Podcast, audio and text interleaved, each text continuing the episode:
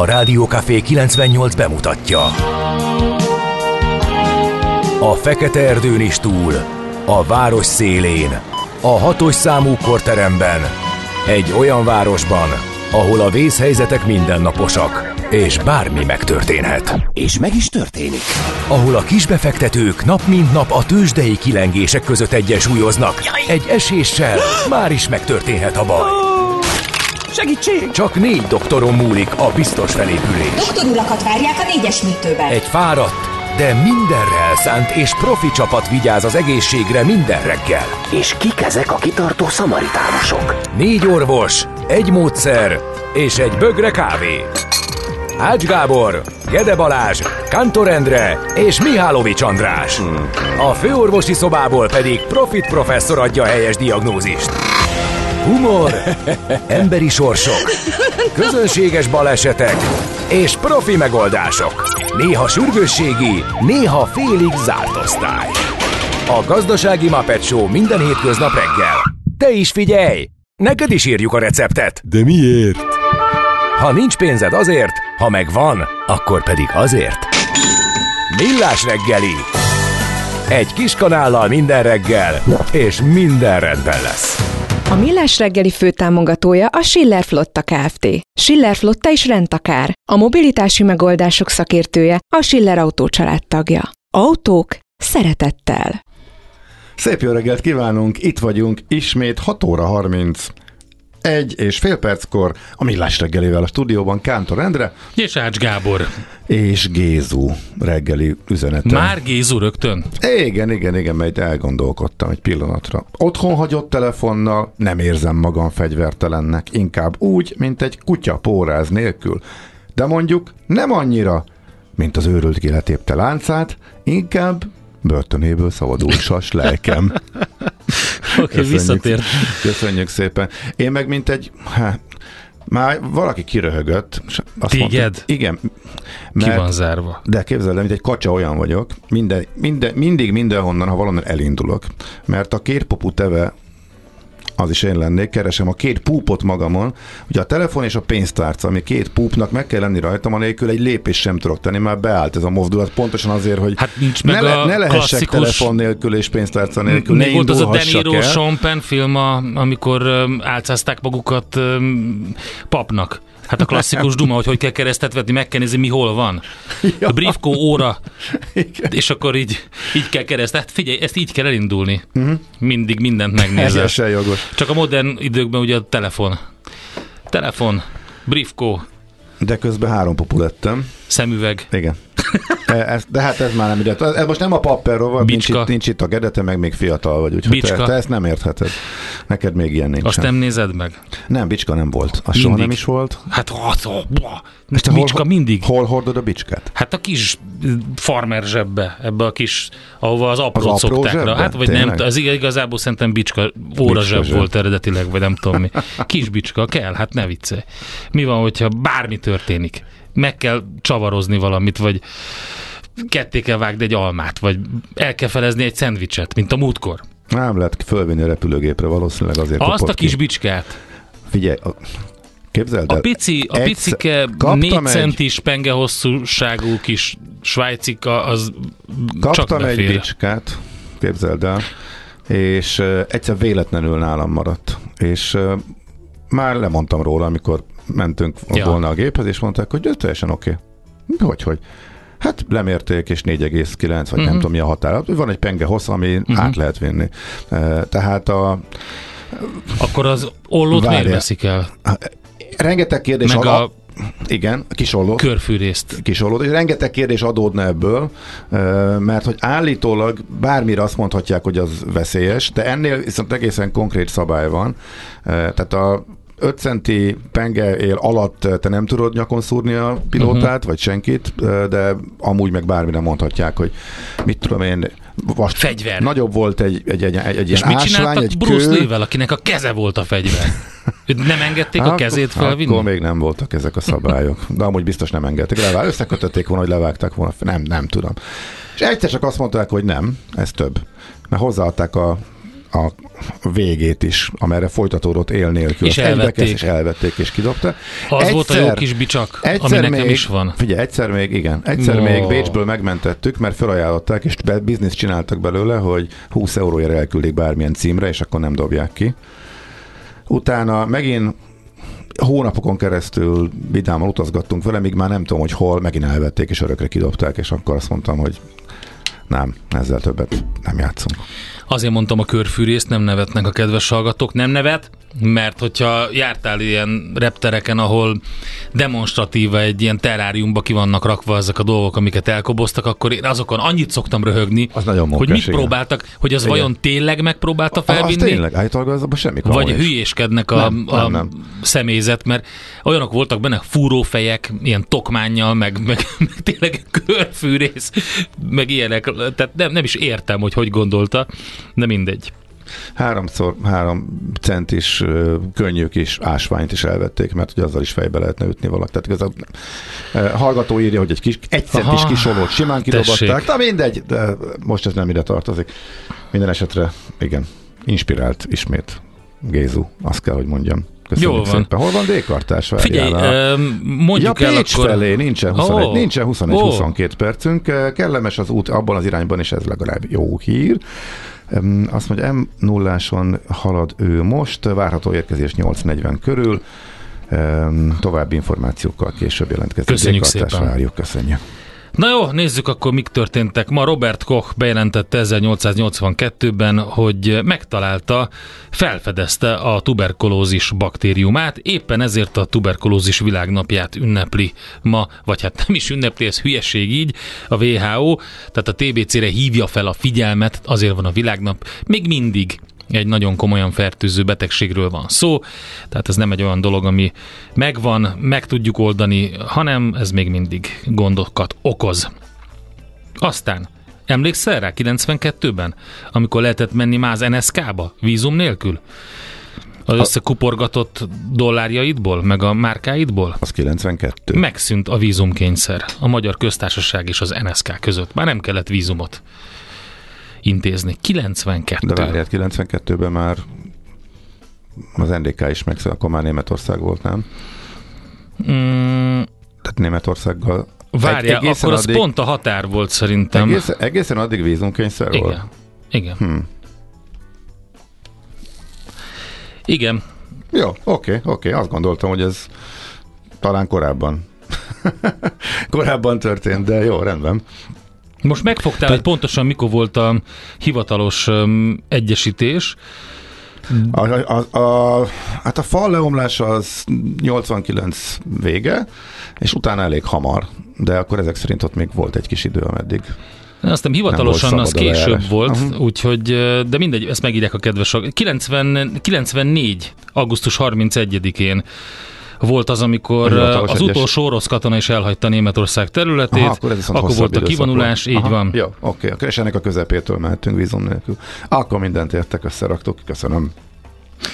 És um, így van. Na, aztán mi volt még, ami híres, vagy nagyon fontos dolog is el akartam mondani? Ja igen, 99. Belgrád bombázása a NATO által. Ezen a napon indultak a légicsapások, Mhm. egészen júniusig tartottak. Egészen elképesztő érzés, főleg aki mondjuk én Dél-Magyarországról származom, és mondjuk akkoriban már ugye sokat jártam Pécsen is, a, nekem a gimnáziumi osztálytársaim egy része Pécsre ment egyetemre, tehát jártunk oda bulizni sokat, Pécsről simán lehetett hallani azokat a háborús zajokat.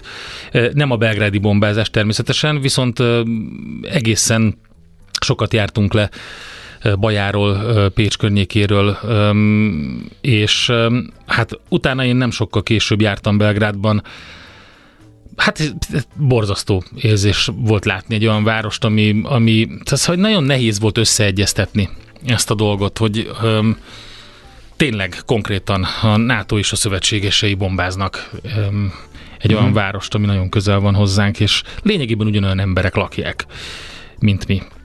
Még a nyomok simán ott voltak. Öm, 2000 környékén jártam ott, ha jól emlékszem, és ö, 2001-ben is talán, igen, akkor is még ott voltak, és van, voltak épületek, amiket direkt meghagytak, mint egy ilyen mementót. Hát figyelj, nekem Szarajevó volt ebből a Ja. szempontból Mhm. nagyon sok.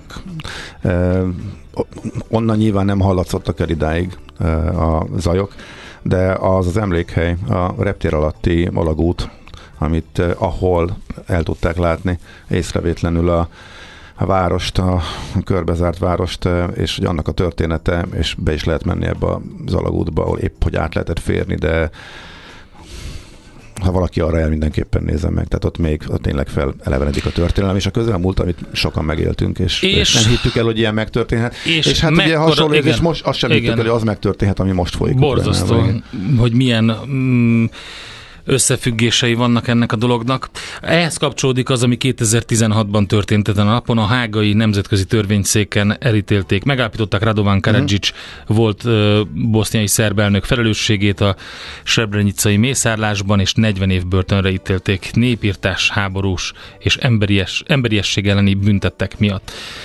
És ö, 2015-ben ö, ezen a napon volt, amikor az Antarktiszon 17 fokot mértek az Esperanza kutatóbázison, ami hőmérsékleti rekordnak. Mármint, hogy pluszban. Szám, igen, plusz 17 fokot mértek. Igen, nem, te, szerintem a mínusz 17 is meleg lenne ott, de a plusz 17 Bizonyos időszakokban az határozottan meleg, igen, de az egészen elképesztő. Plusz Na gyorsan, 17. születésnaposok, híres születésnaposok. Weiss He- Erik, He- Weiss igen, Erik. Harry Houdini, magyar származású mágus, szabadulóművész, olyan, a, hogyha megnézed a fotóját, a szeme, hogy tényleg a Rasputyinnak volt ilyen szeme még, hogy teljesen így hipnotizálnak ezek a szemek. Óriási pacák volt egyébként 1874-ben született, aranyköpést tőle választottunk. Aztán egy másik, Joseph Barbera, amerikai animátor, a Hanna Barbera stúdiók alapítója, a másik fél, akiről mindenki azt hitte, hogy nő, Hanna Akárki- és ak- Barbara, Akárkivel ugye? találkoztam, mindenki azt gondolta, igen. A Freddy Béni végén megjelenő két Hanna és név, Barbara, a, a nénik rajzolták. Igen. 1911-ben született Joseph Barbera. Tehát Debreceni Ferenc, Kossuth Díjas magyar zenész, dobos, az Omega tagja, 1948-as születésű. És 1960-ban született Gabrielle Susanne Kerner, aki Nena néven lett világhírű, német pop-énekesnő, és azt, azt megvan, hogy a leghíresebb száma az miről szól? A lufbalon? A lufbalonos? Mihálovics gazda biztos tudná. Figyelj, a, tehát a kínai kém luftballonok kapcsán valaki bedobta a közösségi médiába, és eszembe jutott, és tényleg, hogyha végigolvasod az egészet, ez egy háborús dal. Egy háborúról és békéről szóló dal. Hm. Persze párhuzamot állít egy, egy személyes kapcsolat és a háború közé, de konkrétan ilyen uh, sztorik vannak benne, hogy 99 légömb úton a horizont felé ufóknak gondolták a világűrből, így egy tábornok küldött egy századot riadót fújni, hogyha láthatáron le kell őket lőni, és konkrétan arról szól a sztori, hogy a, hogy a háború kiáltanak a tábornokok, és le akarják lőni a lufikat. Hát Sose ez, gondoltam volna. ez, ez pont a kínai lég megfigyelő léggömbös sztorira olyan jól lehet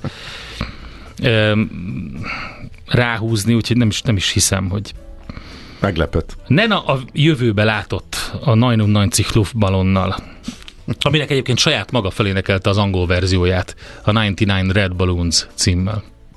Nagyon érdekes. Igen, igen, igen, igen, igen. Ami valahogy sokkal kevésbé volt izgalmas, mint Nem ezt volt német, jó, németül, németül sokkal jobb volt. Ez ne, nem tudom. Ne, nehéz volt utána. Jobban ki tudta adni magából. Igen, És képzeld, Gábor, ma van a miniszoknya világnapja. Semmiféle további megjegyzés ezzel kapcsolatban nem tehetünk, anélkül, Mert? hogy a szexizmus vágyát magunkra vonnánk. Ez hülyesség. Hát, ilyen a vi- Én ilyen, azt szeretném ilyen, megkérdezni ilyen a kedves világban- ilyen hallgatóktól, de ezt majd a, ez nem igaz. Ez, meg szeretném kérdezni a kedves hallgatóktól majd, hogy szeretik-e a miniszoknyát, vagy nem. Mind ö, női, mind férfiúi hallgatóktól szeretném ezt kérdezni. Még ma szerintem pont jó, hogy ma van a miniszoknya világnapja, mert ha mondjuk hétfőn lenne, vagy kedden, amikor betör hozzánk az északi hidegfront, az északi hideg levegős leülés, akkor nem lenne jó miniszoknyába lenni. És tudod, hogy mi van még ma, Gábor? A te névnapod! Boldog névnapod, Gábor! Tudom, köszönöm szépen. Már volt hallgató, aki fölköszöntötte Drosszáját, nyilván senki nem tud erről, csak a Gáborok, úgyhogy Gáborok, köszöntsük egymást. Figyelj, próbáltam összerakni a miniszoknyát és a Gábor napot. Hogy lehet a kettőt? Olyan zenét Na, akartam választani, vagyok. ami mind a kettőnek megfelel. Úgyhogy boldog névnapot neked, Gábor. Rádiókafé. Rézmálon az FM 98-as frekvencián. Na menjünk tovább, és nézzük meg, hogy eh, mit találtál a lapokban. Ami igazából érdekes volt, a Telex hozza, meg most már mások is, hogy a futároktól származó információ szerint eh, körbement az e-mail, mármint a futpandás futárok uh-huh. körében, hogy nevet vált a cég. Tényleg? Ez nincs hivatalosan még bejelentve, úgyhogy... Nem jött be a panda? eh, Hát megint megy ez a egységesítünk, és Ja. ez egész Én azt hittem a Food Panda volt már egy egységesítés. Hát megvásárolták a netpincét, már az ugye? is az volt, Ja, értem, ez egy újabb. ez a újabb, de most már a Foodóra Micsoda? tudtam. Bocsánat, nem. Foodóra Ja, uh-huh. Hát... néven megy, mennek a skandináviai uh-huh. érdekeltségek, és most egységesítik a többi országban is. Eh, Most edd, eddig Jó, majd eléggé, megszokjuk. eléggé el nem ítélhető módon párhuzamosan futott egymás Skandináviában De akkor a csak a szín marad, csak és a... Euró- igen, a szín marad, uh-huh. és a És hogyha valaki romlott ételt rendel, akkor kinyitja a fúdóra a szelencéjét? Vagy... ezek szerint igen. Oké, okay. jó, mindegy, rögtön, rögtön a hülye szóviccek, tudom. Na most itt mikor is volt a, a netpincér egy magyar alapítású uh-huh. és nagyon sikeres vállalkozás volt. Ezt ez 2014-ben vette meg a Delivery Hero, amely ha emlékeim szerint még később, jó név. később alakult, ö, mint a netpincér, de egy német ö, cég cégként nagyon gyorsan fejlődött, amikor ez a, ez a biznisz éretté vált, és mindenkit ö, fölvásárolta a Foodpandát, és utána nevezték át, és akkor ö, a, net, a, food, a Foodpanda név ment egy csomó országban, arra már, az már nem rémlik, és itt a cikkben se látom, hogy benne lenne, hogy miért volt kétféle, tehát hogy miért volt Skandináviában, miért használtak másik nevet. Minden esetre azon az, az új logó az egy ilyen pincér hoz egy ilyen hogy hívják ezt, te vagy a gasztrófan, amikor Mondjad. leveszik, leveszik a tetejét, amikor van egy fedele, ez, Igen. ez a kerek fedele annak, a, Minek, a ami, doboz? ami, ami alól el, ilyen kupolaszerű fedél, ami alatt ott figyel a menő. Ja, a chaving. Hát akkor az. Ezek okay. szerint. Ha azt így hívják, Igen. Akkor az van rajta. Úgyhogy ilyen lesz a logó. A szín, a szín, a szín megváltozott. Igen, de akkor tényleg a Pandora szelencére utal. A foodóra. Igen, hát Azt meg, hittem, hogy megerős, vagyok. megerősítve érezheted magad. Úgyhogy Hú, figyelj, én sokkal szomorúbb hírrel szeretnék szolgálni. Um, a Válasz online-on jelent meg egy egészen, egészen hátborzongatóan felháborító dolog. Ingyen passzolná át a felújított állami kastélyokat Lázár János, úgy tűnik. Egy me- megdöbbentő törvénytervezet jutott a Válasz online birtokába. Az elmúlt években közpénzből mintaszerűen felújított és idegenforgalmi látványosságnak berendezett kastélyokat mind átadná Lázár János tárcája közérdekű vagyonkezelő alapítványoknak, vagy más magánjogi szereplőknek. Nem csak vagyonkezelést, hanem ingyenes tulajdonjogot is lehetne szerezni a tervezet szerint, sőt, még a múzeumokból kölcsönzött, figyelj, sőt, még a múzeumokból kölcsönzött vagy műtárgypiacon megvett berendezés is az elprivatizált házakban maradna. Ez, ez, az, ez a minden. Tehát, Alice. Mi a, mi, miért, vagy, miért, miért megdöbbentő? Figyelj, az, hogy a a kastélyok helyet- körül baj van, azt már lehet Én tudni. már ég egy a világon semmi nem tudok megdöbbenni. Lehet, hogy akkor Az, hogy a hiba. múzeumokból kölcsönzött vagy műtárgypiacon megvett és berendezett dolog az átkerülne ingyen magánjogi személyek tulajdonába, ilyen Einsteindot azért, szóval, hogy is mondjam, Bármi, bármikor elvesz, elveszítheti közpénz jellegét, illetve állami hát ez brutálisan jellegét. elvesztette. Hol van itt Feierstein lovag, a kormányzó? Hol van Loncsár, kérem szépen? Tehát a, Nézd. Lehet, hogy én, én fásultam már bele a dolgokba, de amikor figyelj, ez, hogyha így átmegy, jöhet- jöhet akkor be- az brutális. miért nem mehetne? Hát jöhet, jöhet bármelyik egyházi arc, azt mondja nekem ez az épület tetszik, innentől a Hát az tiéd. Örökségvédelmet azt ugye sikerült teljesen porig rombolni, úgy, ahogy van. Most a legutóbb volt ennek szerintem az utolsó lépése ezekkel az elbocsátásokkal, de hát ez elkezdődött már sokkal korábban. Egészen elképesztő. Nagyjából az egész ország átsúszik magántulajdonba, de hogy ez elég régóta tartó tendencia, csak most látjuk az utolsó felvonásait, anélkül, hogy bárkinek. Értem. Ez igazából problémátok avon túl, hogy mond, mondunk néhányan néhány cifrát. Értem. Akkor... Nem? Vagy hát nem, nem, nem, ez, nem ez történik? De hát most én, én próbálok... megdöbbentőnek neveztük, aztán gurulunk tovább. Igen. De azért nem megdöbbentő, mert hogy kb. két naponta van ilyen hír, csak Hát változik. ilyen az, jellegű változik, szerintem nincs változik két az naponta. alanya a dolgoknak, amelyek elveszítik közpénzjelőket, illetve átkerülnek jól behatárolható magántulajdonba. Ez van.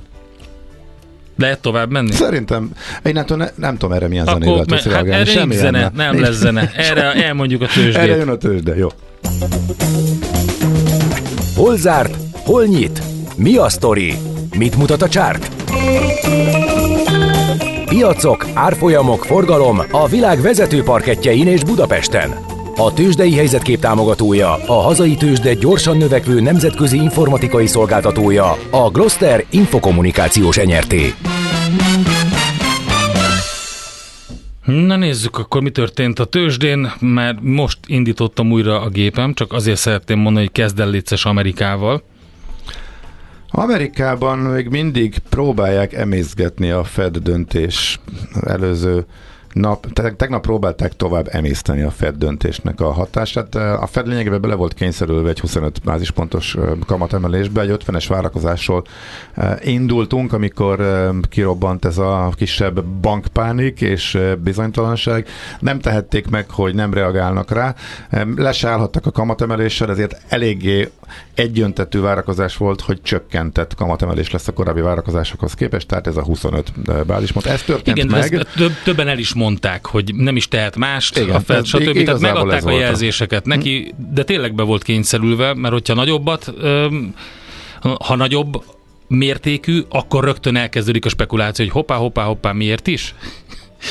Igen. Igen, hát a nyelvezette a kommentárnak, és látszott, hogy minden szavát meggondolta. A jegybank elnök olyan újdonságot nem mondott, látja a kamatemelési ciklus végét. A piacok, piacokat is nyugtatni próbált, ez nagyon fontos, főleg amikor bankválság van, és bizalmi válság fenyeget, ami betehet a bankrendszernek, mert abszolút ugye bizalmon alapul.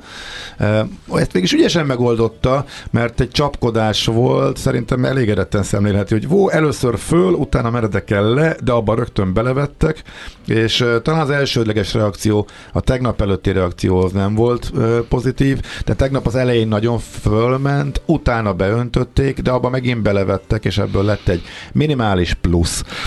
Tehát ezzel szerintem a Fednél is elégedettek lehetnek. A piac amúgy nem tudta, hogy merre menjen, ahhoz képest, hogy nagyobb változásokkal kapcsolatos várakozások is voltak, ez, ez nem következett be, tehát tegnap is csapkodás volt mindkét irányba, amelynek a végén messze-messze a napi csúcsok alatt zártak a piacok, viszont a napon belüli beöntés eh, sem tartott ki a nap végéig, és eh, pluszban tudtak zárni összességében az indexek. Az mondjuk figyelemre méltó továbbra is, hogy egy szűk kör vezeti az indexeket, tehát eh, jóval több papírnak az árfolyama esik, mint amelyik emelkedni tud, csak az indexekben eléggé túlsúlyozottak a nagy cégek, főleg a nagy tech cégek, és ezekbe menekítik, vagy hordják át a pénzt a legbiztonságosabbnak tartott papírokba, a kevéssé ismert, kevésbé biztonságosnak tűnő papírokból, illetve szektorokból a befektetők, hogy e tekintetben egy picit talán csalóka az indexeknek az emelkedése. A mögöttes teljesítmény az, azért nem volt ennyire jó, még akkor se, hogyha a Nasdaq majdnem egy százalékot e, tudott emelkedni, úgyhogy ez volt az amerikai lényeg. Ezt egy kicsit jobban kibontjuk majd. Jön ide a stúdióba Plesinger Gyula, az MKB Private Banking igazgatója 8 óra után, és a Fed dilemma lesz ö, porondon a beszélgetés nagy részében. Hát ö, Amerika után azt lehet mondani, hogy egy nagyon pozitív nap volt a budapesti értéktősdén, mármint hogy úgy értem, hogy Amerika után, hogy az összefoglaló után a hazai blue chipek közül a MOL teljesített a legjobban, 2,2%-os plusz volt a Buxnál, és öm, a MOL 3,5%-os pluszban, az OTP 3,4%-os pluszban, a Magyar Telekom 0,4, a Richter 0,3%-os pluszban zárt. Jól zárt még a Panergy, a Waberers és a Dunahouse is 2,6, 2,2 és másfél százalékos plusszal. A negatív oldalon az Alteo, Master Copperplast és a BIF áll egy, másfél, illetve kettő százalékos minusszal, és gyorsan egy pillantást az x kategóriára, a tőzsdei előszobára. Olyan sok kötés nem volt a tegnapi napon az x kategóriában, de azt el lehet mondani, hogy a Gloster jól szerepelt, egy 5 százalékos emelkedéssel, a nap 18 százalékos plusszal fejezte be a kereskedést, a negatív oldalon az oxoteket lehet kiemelni 1,3 százalékkal. Tőzsdei helyzetkép hangzott el a Millás reggeliben. Na, Itt van, szépen. megjött Schmidt Andika. Jó reggelt! Jó reggelt, itt Mi történt? Krákog. Ne krákogjál! Szép verset elmondtad. Annyira szeretném megköszönni, hogy Én is, én Pablo is. Nerudának a versét, amit választottam a költészet, nemzetközi költészet napjára elmondtad, de nagyon jó volt hallani. Jó kis vers volt, igen. Úgyhogy köszönöm is, látod, mégis te választott. Hát jó, de tudod, azért választottam én, mert amikor senki nem csinál semmit, akkor gyorsan én elkezdek intézkedni. Én, én ilyen vagyok, mint egy ilyen... És örültem, hogy most, most ö, ö, kivételesen nem magyar vers volt, mert magyart már nem, nem sokára mondhatunk Így magyart. van, majd a magyar költészet napja, József Attila születésnapján. És, ja, és ráadásul milyen Ráadásul szép. képzeld. Bár azt hiszem, hogy a szombat? Nem, nem, nem, nem, hétköznap Április lesz. 11, nem? Azt hiszem hétköznap lesz, igen. Igen. Ha Én nem, is akkor úgy. is Most nem. áttesszük. Tehát Áttesszük. mindenképpen megoldjuk, hogy elmondhassd itt. Fontos info a hallgatóktól, Klosnak hívják azt a bizonyos kupolat, Ja, kupola tetőt, amit a pincér hoz és van. leveszi a tetejét. én arra, igen, a chavingnek is van ilyen teteje, de az más. De te, ha, igen, azt nem hozzák eléd úgy. Igen, abban melegítik ugye a, a, felszolgált. Slothe amúgy, de már magyarosodott Klos leírásra is. Eh, Mhm. Köszi. Többen is megírták, és így is, úgy is. Mhm. Köszönjük. Na, jön Schmidt Andi a legfrissebb hírekkel, információkkal, utána pedig Budapest rovatunkkal folytatjuk a millás reggelit, és majd az lesz az ébresztő témánk, hogy mi történik itt a nyugdíjakkal. Ugye fontos dolgokról tárgyalt a kormány, határidők is voltak, de hát alapvetően probléma van a nyugdíjakkal. Például ugye a leendő nyugdíjasok azért is bajban vannak, mert nem lesz, aki majd megtermeli a nyugdíjakat, mint tudjuk, és hát Hát, ugye köszönő viszonyban köszönő viszonyban sincs az, hogy mennyit fizetünk be, mint a, a, amennyit aztán megkapunk. Úgyhogy izgalmas téma azután is. A mai világban könnyen félrevezetnek a csoda doktorok és a hihetetlen megoldások. Az eredmény? Hája pocim marad, a fej még mindig tar, a profit meg az ablakban. De már is segítenek a legjobb orvosok.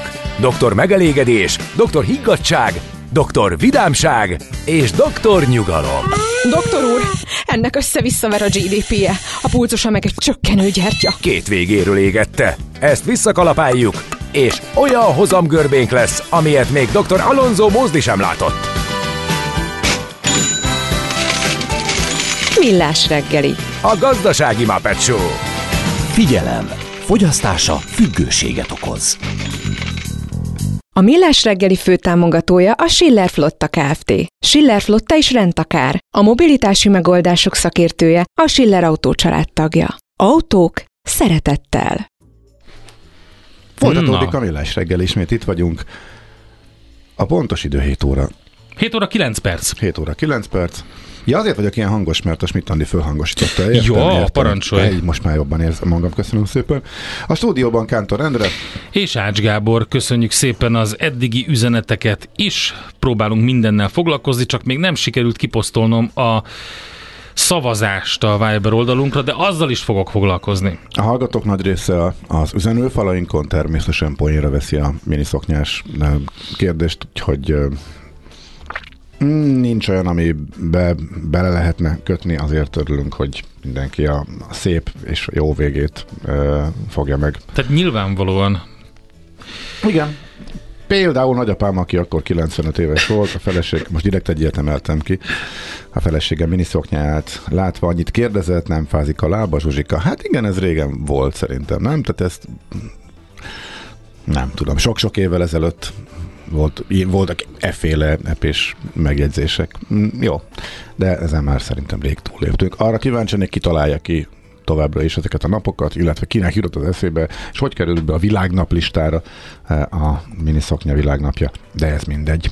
Azt mondja, új közlekedési információ Dékartástól, aki szépen Pécs felé halad a mai napon, erős forgalmi viszonyokat tapasztalt az m 0 déli szektorban, de miután nem részletezte ezt tovább, ebből azt a következtetést vonnánk le, hogy fennakadás dugó az arra sincsen, nem kaptunk még ilyet, hogyha van információtok, akkor várjuk a... Hol van a szám? Na, nem tudod, 0636 98 0 98 0. Tudom, csak nem merem mert ne, én, én azt tippeltem volna a miniszoknyára, hogy, hogy az valamiféle divat bemutatónak a dátuma volt, mert ugye úgy volt, hogy 1956 volt az, amikor Mary Quant divat bemutatóján a tervező egy kollégáját Aha. kopintotta egyébként, és akkor sokkal rövidebbre szabta a szoknyákat, mint a szokott volt. Ez a Wikipédián is így van, de hogy pontos dátum nincsen. Minden esetre a Twiggy volt az a híres modell, akinek a nép, a, ő volt az influencer korábban, de azt mondják, hogy 1979 óta a március 24, és hogy állítólag ezen a napon rengetegen vesznek minit fel. Úgyhogy majd még nyomozunk ebben az ügyben. Egyre nagyobb buborékban élünk, de milyen szép és színes ez a buborék!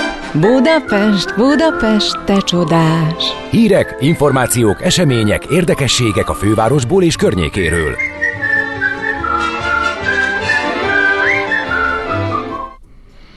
Na, te mit néztél a hírek közül? Hát én olvasgattam, hogy mi érdekes van abban, amit Komárom Esztergom megyében Budapesttel kapcsolatosan elmond a területfejlesztési miniszter, és hát egy kicsit úgy meglepődtem, mert Navracsics Tibor például azt mondta, hogy Budapestnek, ha Budapest leszakad annak... Igen, az, az egész, egész GDP-re lesz hatása.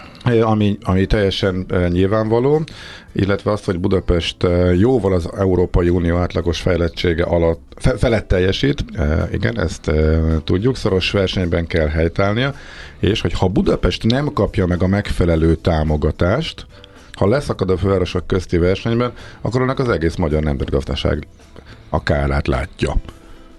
És mert nem annak a kormánynak a tagja mondja ezt, aki folyamatosan vonja el Budapestől a pénzeket, és itt egy kicsit Hát azért van ez, de, de, de Gábor, akkor... ez tök egyértelmű, tehát itt, itt egy vonja el, másrészt meg, meg teszi bele olyan projektekbe, ami annak a minisztériumnak a hatáskörébe tartozik. Tehát nem önkormányzati vagy fővárosi hatáskör. Ja, hogy csak a, ja, hogy, hogy úgy, Igen, úgy gondolják, hogy a támogatás nehéz, megvan, csak nehéz a struktúra kommunikálni át. valahogy, mert Aha, a sikereket kommunikálni kell, viszont csak a, azokat kell érdemmel ellátni, ami a mi gyerekünk, mi kölkünk.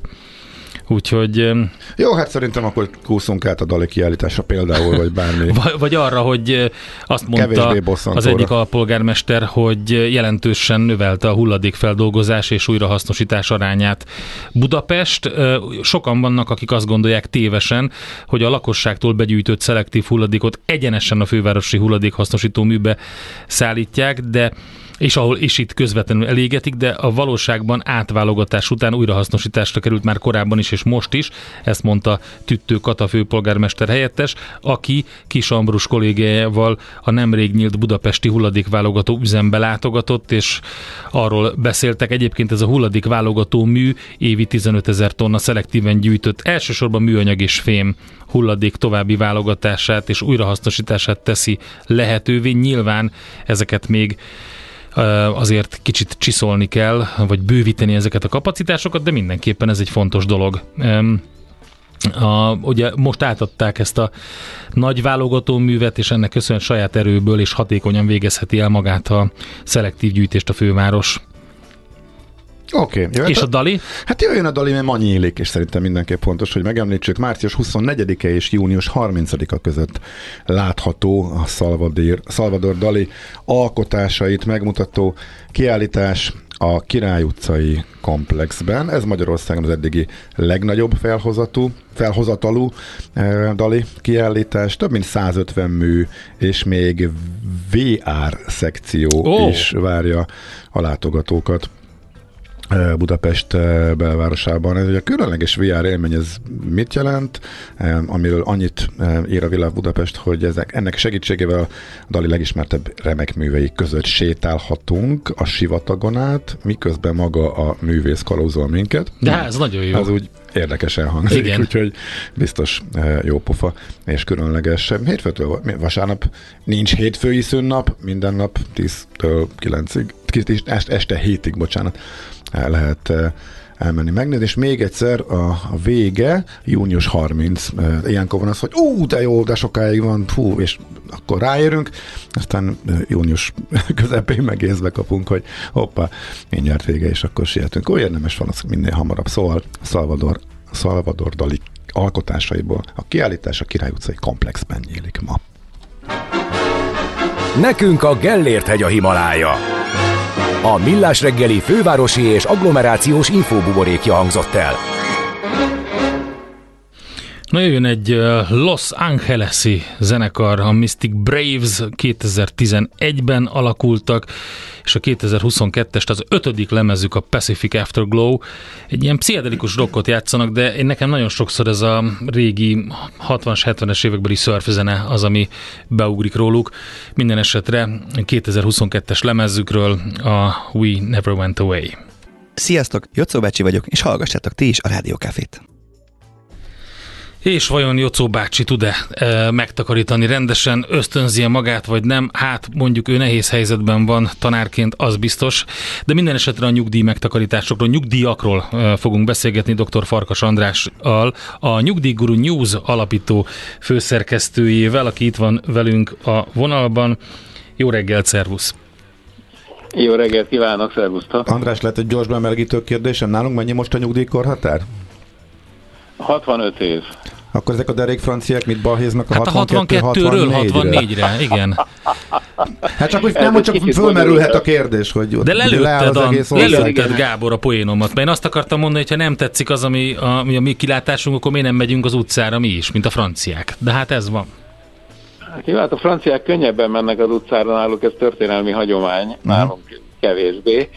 Minden esetre ez a 62 évről 64 évre emelés, ezt a kontextusába kell értelmezni, és ez egy alsó korhatár. A francia nyugdíjrendszer az hihetetlenül komplikált, ott kétféle nyugdíjkorhatár van, van egy 67 éves, ez már mindjárt szebben hangzik, ugye a mainstreames 65 éves nyugdíjkorhatárhoz képest. 67 éves korát eléri egy francia, akkor nem vizsgálják, hogy mennyi szolgálati időt ért el, és megkapja a maximális állami nyugdíját, már a keresetei tükrébe persze, míg a 62 év az azért emelkedik 64 évre, mert ez az alsó korhatárnál is igényelheti valaki a nyugdíját, de hogyha nincs legalább jelen pillanatban 41 és 3 negyed évi szolgálati ideje, ami emelkedik lassan 43 évre majd, e, akkor nem kap teljes nyugdíjat, hanem egy komoly levonással ezek a máluszokkal terhelt összeget kap. Tehát elmehet valaki 62 évesen most, de kisebb lesz a nyugdíja, hanem nagyon hosszú szolgálati ideje van, és ez a 62 év megy föl 64 évre, és ettől azért vannak kiborulva a franciák, mert a szerzett jogaik sérelmét érzik e tekintetben, Világos. és hát tudjuk, uh-huh. hogy a franciák a legkisebb ilyen jogsérelemre kint vannak az utcán. Na nézzük akkor a magyar helyzetet vissza. Hát ugye elég sok minden volt a a héten fontos, én azt olvastam, de megmondom őszintén, a részleteket nem találtam meg sehol. Fontos nyugdíj kérdésekről egyeztetett a kormány, de közben te is felhívtad a figyelmet arra, hogy valójában itt a nyugdíjcélú megtakarításokat kéne ösztönözni sokkal erősebben, és hogy, hogy ne az legyen, ne az történjen, amit a nyugdíjas parlament elnöke Karácsony Mihály is mondott, hogy köszönő viszonyban nincs az, amit befizetünk, meg amit majd kapni fogunk, meg egyáltalán nem lesz, aki majd megtermelje később a nyugdíjakat. Ezek is túl erős kijelentések, tehát leegyszerűsítő világképet sugall az, hogyha azt mondjuk, hogy a amit befizetünk, abból semmit nem kapunk vissza, mert ez nem így van. Ugye a, ez a folyó finanszírozású rendszernek a lényege, hogy a mindenkori aktív dolgozóknak a keresetére kivetik a járulékot, az beszedik, és abból kifizetik azonnal a nyugdíjakra a nyugdíjaknak a fedezetét. Na most ez a rendszer természetesen veszélybe kerül a társadalom előregedése miatt, meg amiatt is veszélybe kerül, hogy újra feledősödött a, a munka végzési célú kivándorlás, tehát a tartós külföldi munkavégzése már megint közel 700 ezer magyar van külföldön, meg eh, egy sor egyéb tényező is nehezíti ezt a dolgot, tehát teljesen igaza van az összes nyugdíjszakértőnek, meg nyugdíjszervezetnek, amelyek védik a, vagy eh, aggódnak a nyugdíjrendszer jövője miatt, és én ennek kapcsán írtam most egy ilyen ikercikket, az egyikben amellett érveltem, hogy a eh, nyugdíj célú megtakarításokra igényelhető személyi jövedelemadó jóváírásnak a vonzereje az a töredékére esett az utóbbi években, a másik cikkbe pedig amellett érveltem, hogy a e, nagyon-nagyon komolyan és gyorsan vissza kéne, vagy be kéne vezetni Magyarországon a foglalkoztatói nyugdíjpillért is, uh-huh. csak egy zárójeles megjegyzés. Pont a foglalkoztatói nyugdíjpillérek bonyolult rendszeréhez nyúlnak hozzá a francia nyugdíjreformnak a másik, nem túl sokat emlegetett elemével most, amikor az ottani bonyolult rendszert próbálják e, egyszerűsíteni az áréves megjegyzés vége.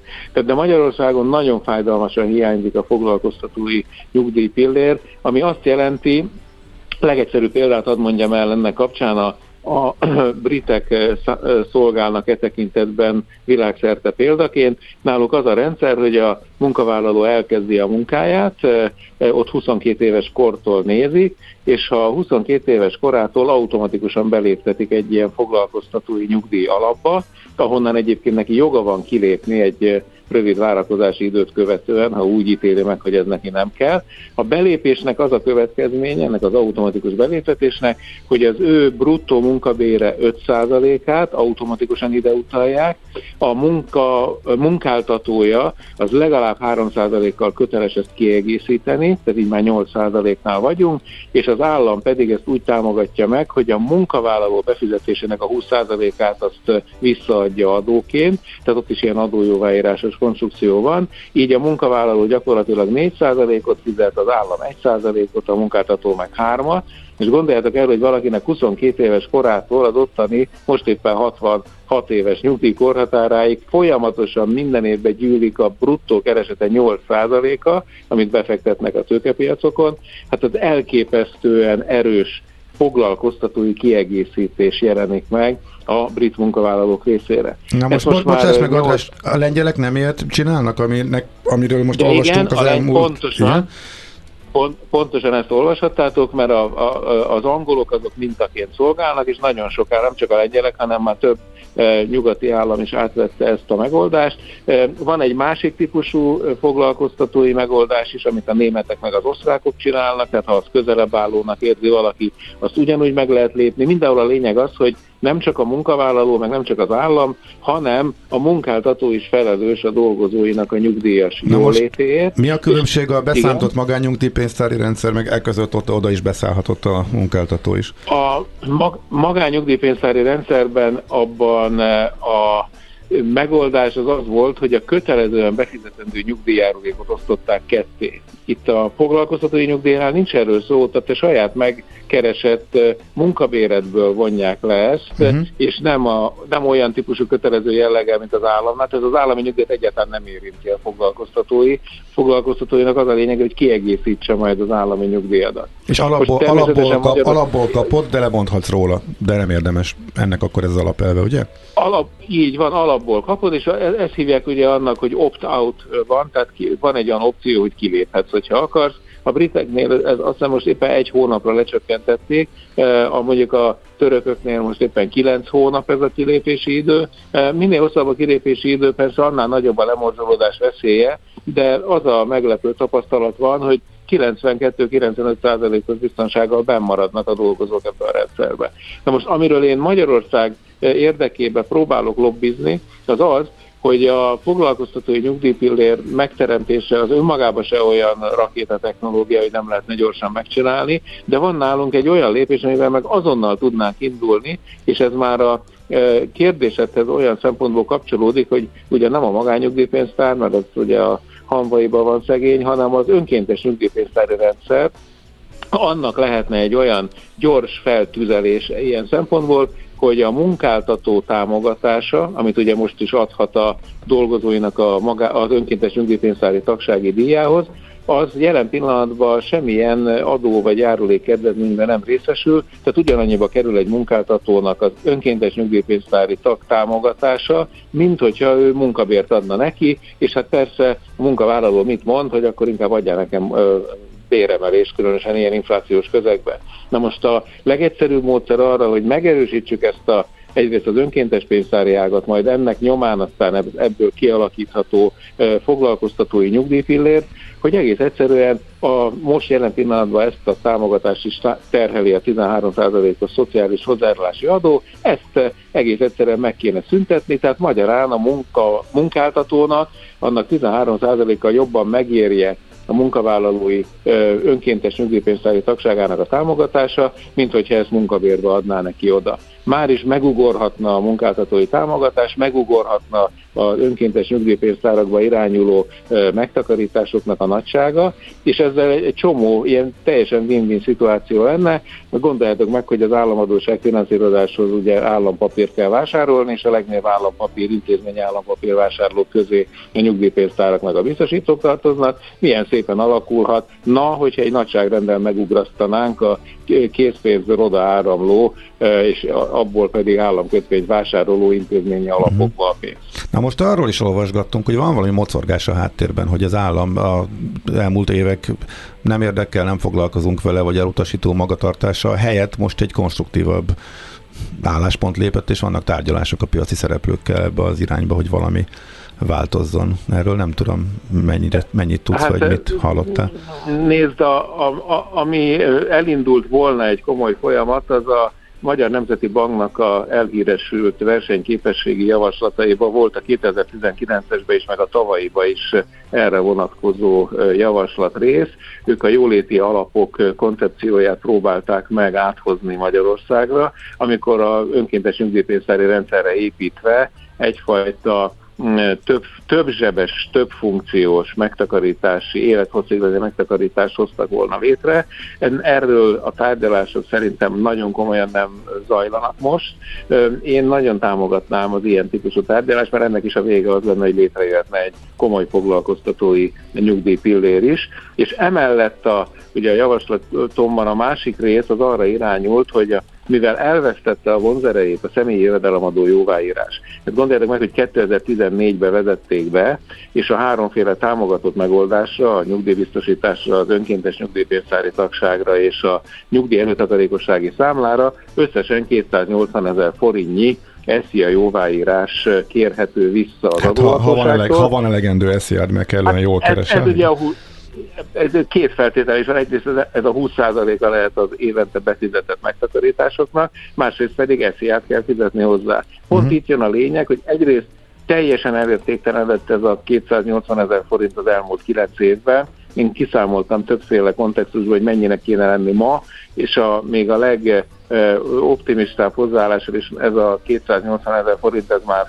500 ezer forintot kéne, hogy közelítsen, de ha valorizáltuk volna, ugyanúgy, mint a nyugdíjak kiszámításánál a kereseteket, ha valorizáltuk volna ezt az összeget, akkor most 650 ezer forintnak kellene lennie a, ennek a bizonyos 280 ezernek, tehát magyarán sokkal nagyobb abszolút értéket kellene képviselnie, de még ennél is fontosabb az, amit említettél, hogy egy csomó ember nem fizet esziát, mert olyan típusú foglalkoztatási jogviszonyban dolgozik. Az ilyen embereknek sokkal, de sokkal hatékonyabb lenne, hogyha nem személyi jövedelemadó jóváírás formájába kapnák meg ezt a támogatást az államtól, hanem közvetlen direkt állami támogatásként. Erre is számtalan példa van az európai nyugdíjrendszerekben, és akkor meg lehetne azt mondani, hogy ha félreteszel a, erre, ezekre a támogatott termékekre megfelelő mennyiségű pénzt, akkor kapsz rá direkt közvetlen állami támogatást, ami azért is nagyon előnyös lenne az állam számára is, mert az rögtön a infláció elleni harc egyik fontos eszköze is lehetne, hiszen a jelenbeni fogyasztást elhalasztaná a jövőre, mert annyira ösztönözni az embereket, hogy ezért a plusz pénzért uh-huh. akkor most félretennénk hosszú távra. Oké, okay, van ez, a, amit mondtál, a valor, valorizálás, pont ez volt az egyik Igen nélkülözhetetlen szám ugye a nyugdíj megállapításához. A, a módosítás, a tervezett módosításban, amiről a, a tárgyaltak, vagy egyeztetett a pénzügyminisztérium a társadalombiztosítási nyugellátásról szóló törvényben. Van itt változás, vagy, Igen, vagy számítunk itt valamire? De, de, ez nagyon szép füstje van ennek a tábortűznek, ez minden évben így van, okay. hiszen minden évben meg kell, meg kell határozni. A valorizáció annyit jelent, hogy a nyugdíjszámítás során a régebbi években szerzett kereseteket azt föl kell emelni, hozzá kell igazítani a nyugdíjba vonulás évét megelőző évek nemzetgazdasági nettó átlagkereseti szintjéhez, remélem szépen fogalmaztam. Tehát ez egy ilyen felszorzó tényező, amit minden egyes évre meg kell, hogy határozzanak. Például idén minden előző évre egészen 2021-ig meg kell, hogy határozzák ezt a valorizációs szorzót. A tavalyi év az a referencia szint, ahhoz kell a korábbi éveknek a, a megállapított nettó keresetét, kiszámított nettó keresetét felszorozni. Na most ez a szorzó táblázat, ez minden évben mindenféle társadalmi vita nélkül kijön, már csak azért is, mert ennek van egy törvényi feltételrendszere, amennyivel a nemzetgazdasági nettó átlagkereset nominálisan nőtt az előző évben, annyival nőnek a valorizációs szorzó tehát ezen vitatkozni különösebben nem lehet, ez, akkor törvényt kéne módosítani hozzá. Tehát nagyon-nagyon örülök, hogy elindult egy társadalmi vita, de rögtön egy olyan témán, aminek az égvilágon semmi köze a vitához, mert ez egy törvényelőírás. És minden Szuper. évben a kormánynak ezt ki kell adni. Egyébként ezt lehetett tudni, én már három hónapja megmondtam, hogy 17,5%-os lesz a valorizációs szorzók növekedése, nem azért, mert a kristálygömböm kitisztult egy pillanatra, hanem azért, mert a KSH adataiból ezt halálpontosan lehet látni, amint látod a tavalyi év kereseti adatai. Na jó, hát megint csak berekeszteni tudjuk ezt a beszélgetést, és majd folytatjuk innen, megpróbáljuk, megpróbálunk okosabbak lenni. Minden esetre, amit elmondtál, attól szerintem már sokan kicsit jobban átlátják a helyzetet. András, nagyon szépen köszönjük neked. Nagyon szívesen, szervusztok. Dr. Farkas Andrással, a nyugdíjgurúval beszélgetünk, aki egyébként a Nyugdíjguru News alapító főszerkesztője, ott lehet olvasgatni még a véleményét, szakcikkeit ebben a témában. Most jön a Andi, felesírekkel, mm-hmm. utána jövünk vissza mi, és hát megnézzük az értékpercek rovatunkban, hogy hogyan hasít a gázpiac, az olajpiac és a gabonapiac. Picit árupiaci összefoglaló jön. Mondja meg a kapitánynak szálljon le sürgősen. A beteget kórházba kell vinni. Kórházba? Miért mi az? Egy ház betegeknek, de ez most mellékes. Millás reggeli. Mi a pénteki konklúzió a hét legfontosabb eseményeinek és adatainak tükrében? Zárjuk a pozikat és pihenjünk rá a hétvégére? Milyen események hatnak a piacra a hétfői nyitásban? Devizák, részvények, tőke és árupiacok. Heti események és jövő heti felkészülés. Értékpercek, a Millás reggeli Treasury rovata következik. És egy picit árutősdei infókat nézzünk át Fábián Lórántal, az OTP Global Markets árupiaci kereskedőjével. Jó reggelt, szervusz! Jó reggelt, szervusztok! Na hát kezdjük akkor a gázpiacsal, ugye a, talán a legfontosabb mindenki számára. Hát mióta nem szakadt tovább minden nap sokat, azóta kevesebbet hallunk róla, de elültek az aggodalmak, hogy a következő tél az húzós lehet, és hiány lehet? Hogy néz ki az európai oldal? Hát a múlt heti emelkedés után volt egy kisebb felpattanás a múlt héten, de a héten ismét csökkenés volt mind Európában, pedig mind Amerikában a gázpiacokon. A bankszektort érintő negatív híreken túl további olyan hírek érkeztek, amelyek nem segítették az emelkedést, de továbbra is fennállnak azok a, a tényezők, amik az elmúlt hónapokban jelen voltak. Történetesen átlagos nem melegebb időjárás van nem csak Európában, de Ázsiában is van egy bőséges LNG kínálat, tehát Észak-Nyugat-Európában nagyjából egy 250 millió köbméter érkezik naponta, és ez egy az elmúlt havi átlagokkal megegyezik. Tehát a recessziós félelmek is felerősödtek, és ezzel csökken az ipari felhasználás, és nagyon fontos emellett az, hogy az európai gáztározók nagyjából 55%-os töltöttségi szinten vannak március közepén, és azt összehasonlítjuk az 5 éves átlaggal, ami egy olyan 35-40 százalék szokott lenni, akkor láthatjuk, hogy jó szinten vannak a tározók, és ez azért is fontos, mert ezekről a szintekről könnyebb lehet majd feltölteni a következő feltöltési időszakba felkészülve a következő térre. Uh-huh, Oké. Okay. Ezeket mondanám. Igen, igen, igen. Igen, de mintha valami olyasmit olvastam volna, hogy az európai tározóknak a töltöttségi szintje most nem um, kielégítő, és talán volt egy ilyen blikfangos uh, főcím, hogy bajba lennénk, uh, hogyha most kéne uh, orosz gázra hagyatkozni, vagy valami, tehát mintha újra jönne valami félelem. Hú, ezt mikor olvastad? Hát, ma, ma, most a napokban, de a nap, lehet, hogy teljesen, a napokban? teljesen lehet, hogy eltévedtem. óta eltűntek ezek, legalábbis én, nekem ez nem jött szembe. Úgy, okay újra fölmerült Megkérdezzük volna. Lóráltot. Igen, mondj, mondd el. Valami régi hírt olvastam reggel. A, az biztos egyébként, hogyha, hogyha a felfelé mutató kockázatokat keressük, akkor a piacon vannak olyan elemzők, vagy olyan kereskedőházak, akik azzal számolnak, hogy az orosz szállítás az teljesen kieshet. Nyilván ennek azok az országok sínelik meg a legjobban, például Magyarország, Szerbia, Bulgária, akik nagymértékben függnek az orosz gáztól. Tehát beszélések szerint egy olyan 30-50 milliárd köbméter földgáz hiányozhat az EU-ban 2023-ban, és hogyha teljesen kiesik az orosz kínálat, ami nagyjából egy 160 milliárd köbméter, akkor azt máshonnan kell pótolni, bocsát, és ez okoz bocsát, aggodalmakat. Mitől esnek ki? Hát az oroszoknak elemi érdekük, hogy megvegyék tőlük, ezeknek az országok meg elemi érdekük, hogy hozzájussanak, illetve hogy ez így kialakult idén télen, hogy mi a, mi a veszélyforrás, ami miatt ez fölmerült? Hát ahogy látjuk, ugye folyamatosan csökken egyébként a szállított mennyiség, tehát most nagyjából egy olyan 40 milliárd köbméter az éves szint, tehát naponta mondjuk 70-80 millió köbméter, és ez korábban ugye ez volt egy olyan, olyan 400 körül, tehát nagyjából egy olyan 6-8 százalékra csökkent most már az az arány, ami az oroszoktól jön az Európai Unió felé, és igazából itt arról, igazából ez politikai oldalon lehet megközelíteni, tehát hogyha szankciókat helyeznek tovább az oroszokra, akkor elképzelhető, hogy ők ellenválaszként lecsökkentik a, a kínálatot. Tehát, hogy ez, ez, egy, ez egy kockázat, amivel azért számolni kell, és hogyha jóval feszesebb lesz a piac az év második felében, illetve az ázsiai kereslet is beindul, akkor elképzelhető, hogy az árak azért ennél a 40 eurós TTF szintnél magasabbak lesznek. Uh-huh. Hát jó, biztos. Nehezen tudom elképzelni, hogy olyan címbor országoknak, mint Magyarország, az oroszok elzárnák, vagy bármi az ő, az ő oldalukra ezt indokolná, de oké, okay, kockázatként nyilván fölmerülhet. Menjünk uh-huh. át az olajpiacra. Um, volt um, esés, vagy túlzott reakció, vagy további esésre lehet készülni a héten?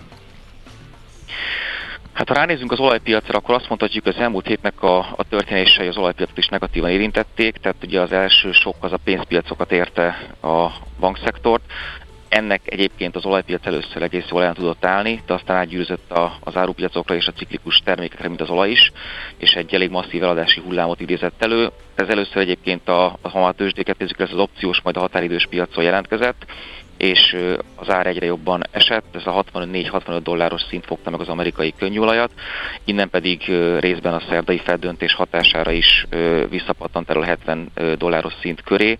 Most egyébként pont 70 dolláron tartózkodik a májusi határidős kontraktus az amerikai könnyűolajban, tehát jött egy, egy visszapattanás. Én azt gondolom egyébként, hogy a fundamentumok azok továbbra is erősek, és több tényező van, ami az emelkedés segítheti középtávon. Nyilván rövid távon a, a szigorú monetáris politika és a, recessziós félelmek azok még felmaradhatnak, amik nyomás alá helyezik a, az olajat is, de, de azt gondolom, hogy középtávon, hogyha a tényezőket kéne felsorolni, akkor azt gondolnám, hogy a, a gyorsabb újranyitás Kínában, tehát a keresetnek a növekedése, a, a gyengülő dollár, geopolitikai kockázatok is jelen vannak, tehát én azt gondolom, hogy középtávon azért én inkább ezt a 85-90 dolláros amerikai könnyű olajat prognosztizálnám. Na, hát a gabona piacot is azért érdemes megnézni. Nyilván ennek is van a, a, az ukrajnai háborúhoz köze, és hát elég sokat beszéltünk erről is az elmúlt időszakban, bár mondjuk én most a legutóbbi pár héten nem olvastam, vagy hallottam róla. Mi a helyzet a gabona piacon? Hát az árupiaci termékek többségében nyomás alatt voltak a héten, és a gabonapiac sem volt ez alól kivétel. A búza és a kukorica árfolyama is esett a francia tőzsdén és a csikágói tőzsdén is. Nem tört tehát meg a, a trend, és a kínálati aggodalmak egyelőre háttérbe szorulnak. Azt látjuk, hogy a, a terményár csökkenés az igazából az évelei nemzetközi piacokon tapasztalható kereslet visszaeséssel magyarázható, illetve nagyon fontos, hogy a Fekete-tengeri régióból származó alacsony áru orosz búza és kukoricakészleteknek a globális piacon egyre jobban el lehet őket érni. Két fontos esemény is történt. Volt a Fekete-tengeri búza kezdeményezés, amit még 2022-ben uh-huh. írtak alá, és ezt a, a márciusban megújították, és ez is egyértelműen hozzájárult az áraknak a, a csökkenéséhez, tehát ez lehetővé teszi azt, hogy a, az orosz és az ukrán export az, az könnyen hozzájussanak a, a fogyasztókhoz, és ez is lenyomta a, a gabonárakat. Mire lehet, milyen kilátások vannak? Hát én azt gondolom, hogy elég, elég sok tényező befolyásolja a gabonapiacokat is, tehát nyilván a legfontosabb az az ukrán-orosz konfliktusnak a, a kimenetele, illetve az, hogy a, a fekete-tengeri hajózási útvonalak azok megmaradjanak, tehát hogyha, hogyha ez biztosítva lesz, és az ukrán és az orosz gabon el fog tudni jutni a, a, a célországokba, akkor az árak azok tartósan nyomottak maradhatnak. Ugye ez az alapforgatókönyv, ugye, mert ez igazából itt ez inkább mindenkinek ez az érdeke. Így van, így van. Tehát azért, hogy 2023 márciusáig több mint 20 millió tonna gabonát és más élelmiszert exportáltak ezzel a Fekete-tengeri gabona kezdeményezés segítségével. Ez nagyon fontos tényező a világ ellátásában. Uh-huh, viszont ha ebbe valami bekavar, akkor nyilván lehet egy komolyabb ugrást tesz kockávatként gondolom Így van, így van, így van, ez, ez uh-huh. így van. Abszolút, abszolút, igen. Oké, okay, oké. Okay. Hát nagyon szépen köszönjük a hasznos információkat, összefoglalót. Szép napot, jó munkát neked is. Nektek is köszönöm szépen, szervusztok. Szia, szia. Fábián Lóránta az OTP Global Markets árupiaci kereskedőjével beszélgettünk. A hét legfontosabb eseményei és jövő heti felkészülés. Értékpercek. A Millás reggeli Treasury rovata hangzott el. Nagy pár üzenetet nézzél meg a kedves hallgatóktól 0636 98 0 98 0. Hú, mindenek előtt, azt többen is kérdezték, egy kicsit uh, kritikát is kaptunk, teljesen jogosan, hogy az adás előtti ismétlésben volt egy nagyon érdekes uh, beszélgetés, és a végén lemaradt a nyilatkozó, hogy ez időnként előfordul. Szerintem élőadásban nem mindig elmondjuk, viszont az ismétlésekben elő, lehet előfordul időnként, hogy a végéről rossz helyen csípjük le, és akkor lemaradt, és valóban nem hangzott el, mondom, hogy Munkácsi Béla, az ELTE természettudományi kar környevetés tájföldrajzi tanszékének adjunktusa volt a vendégünk. Igen, doktor Munkácsi Béla, így van. Igen, hogy eh, a ELTE Energia Földrajzi Kutatócsoportja kialakított egy álláspontot hát, a megújulók pontosan az felhasználhatóságával kapcsolatosan. Hogy volt egy cikk az Indexen, uh-huh. ahol bizonyos politikusok nyilatkoztak azzal kapcsolatban, hogy akkumulátorgyárak és atomerőművek és megújuló energiaforrások ügyben, és a, ezt szemlézték um, a lapszemlében a srácok, és um, Munkácsi Béla ezért írt egy levelet nekünk is, amiben elmondta, hogy a ma reggeli műsorhoz is kapcsolódó szakmai véleményüket küldi, és nagyon érdekes a beszélgetés, meg találhatom majd minden a millástegeli.hu oldalon, vissza lehet ott is hallgatni. Uh-huh. Na hát akkor... Gyorsan, még két, jöhet még Mehet, persze. Magyarországon komoly gond van a nyugdíjpénztárak hozamaival, uh-huh. ez lerombolja az elméletre, amit a guru mond, írja Tomka. Erről beszéltünk a héten, hosszú távú befektetésként kell ezeket kezelni. De hogy hosszú távon írja ő, hogy az sem az igazi. Ő például 28 éve tag, és 4 millióra, 2 millió hozamot termel csak, az valóban nagyon kevés. Ezeknél, tehát a legmodernebb elméletek szerint, és amiket ezek a pénztárak használnak, ez a ez már olyan rendszer, aminél a, automatikusan a korral, meg kornak megfelelő kockázatú portfólióba helyezik a pénzeket, és legalábbis az elmúlt sok évre visszatekintve, sőt, ha megnézzük azt, hogy ha ebbe raktuk volna eh, a, a pénzeket eh, a korábbi 10-20-30 évben, vagy rakták volna a nyugdíjpénztárak, ezzel a módszerrel fektettek volna be, tehát amikor fiatal vagy, akkor még nagyobb a részvényarany, és szép, szépen automatikusan hozzá se kell nyúlni, illetve a szakemberek ezt e, megoldják, hát csökken a kockázat, és egyre inkább kötvény túl, túlsúlyosan válik a portfólió, akkor ez milyen hozamot ad, és ez nagyon jó hozamot e, ad, és ez egy nagyon jó felkészülés a nyugdíjra. Tehát ha így fektetett volna be, ilyen lett volna szabályozás, hogy így fektethettek volna be e, a magyar nyugdíjkasszák is, akkor érezhetően nagyobb lenne a hozam. Az új verziókban, tehát külföldön már ez alapnak számít, ha én jól tudom, a mindenféle nyugdíj megtakarításoknál. Nem kell hozzányúlni, most már technológia is megvan hozzá, emberi kéz is egyre kevésbé kell hozzá, eh, és a történelmi adatokra visszavetítve, tehát a piacok eh, teljesítményére visszavetítve, ez eh, biztos jó hozamot ad, és a nyugdíjhoz érkezve azért tisztes megtakarítást eredményez. Úgyhogy erre még akkor ennyi reakció. Hát akkor szerintem uh, Andi hírei előtt hallgassuk meg a Seratonsnak ezt a kiváló dalát. Bejössz híreket mondani, Andi? Jön. Jön. Jön. jön. jön. Nagyon aranyos vagy, köszönjük szépen. És a csilingelő nevetésed is egy teljesen jó dolog így reggel. Késő jöttem? 8, nem, Késő? dehogy is tök jókor jöttél. Pont fel akartam konferálni a következő zenét, zenével Kiváló. hasítunk át a de hírekre. Az én, az én csilingelő nevetésem az nem hallatszott bele a De belehallatszott. Nem, figyelj. Szerintem nem, mert a hallgatók nem írták, úgyhogy akkor biztos, hogy jó, nem. Én, azt gondolom, én azt gondolom, hogy az ott van a csilingelő nevetésed. A... Hát, ha, ha Andi megnevetett a hírekkel, akkor ezek úgy kitör, kitörnek Vajon belőlem, találjátok ki, vajon min hahotázott meg engem Ács Gábor? melyik, melyik, melyik híren hahotázott Ács Gábor akkorát, hogy majdnem kiesett a szalámi szendvics a szájából. Uh, úgyhogy most a következőben nyilván megismétli ezt Andi. Nem. Nem? Nem, akkor, ó, nem de, lesz de rossz. Hát akkor kéntem vagyok elmond. Jó, semmi köze a, a most a váltás. Nem áruljuk. Láttátok, nem. láttátok azt a nem. honlapot, amit a pápa látogatásra létrehoztak? Nem. Már igen. Tényleg? Te láttad? Igen, igen. Ferenc, 20, Ferenc 2023.hu. Csak Van mondom. Ilyen. Ferenc 2023.hu, ne nevessetek, ne, ne nevessetek, Ferenc is nevet. Egyébként, ha rámentek a Ferenc 2023.hu-ra, akkor Ferenc is nevet. Nem tudtam, hogy lehet így ferencezni, de ezek szerint lehet, akkor így van. Na, a Seratons 2013-ban alakult, Louisiana-ban ez a zenekar, és az AJ Haynes vezeti, olyan vokalistája, a zenekar is gitározik is, fantasztikus hangú hölgyről van szó. Hallgassátok szeretettel!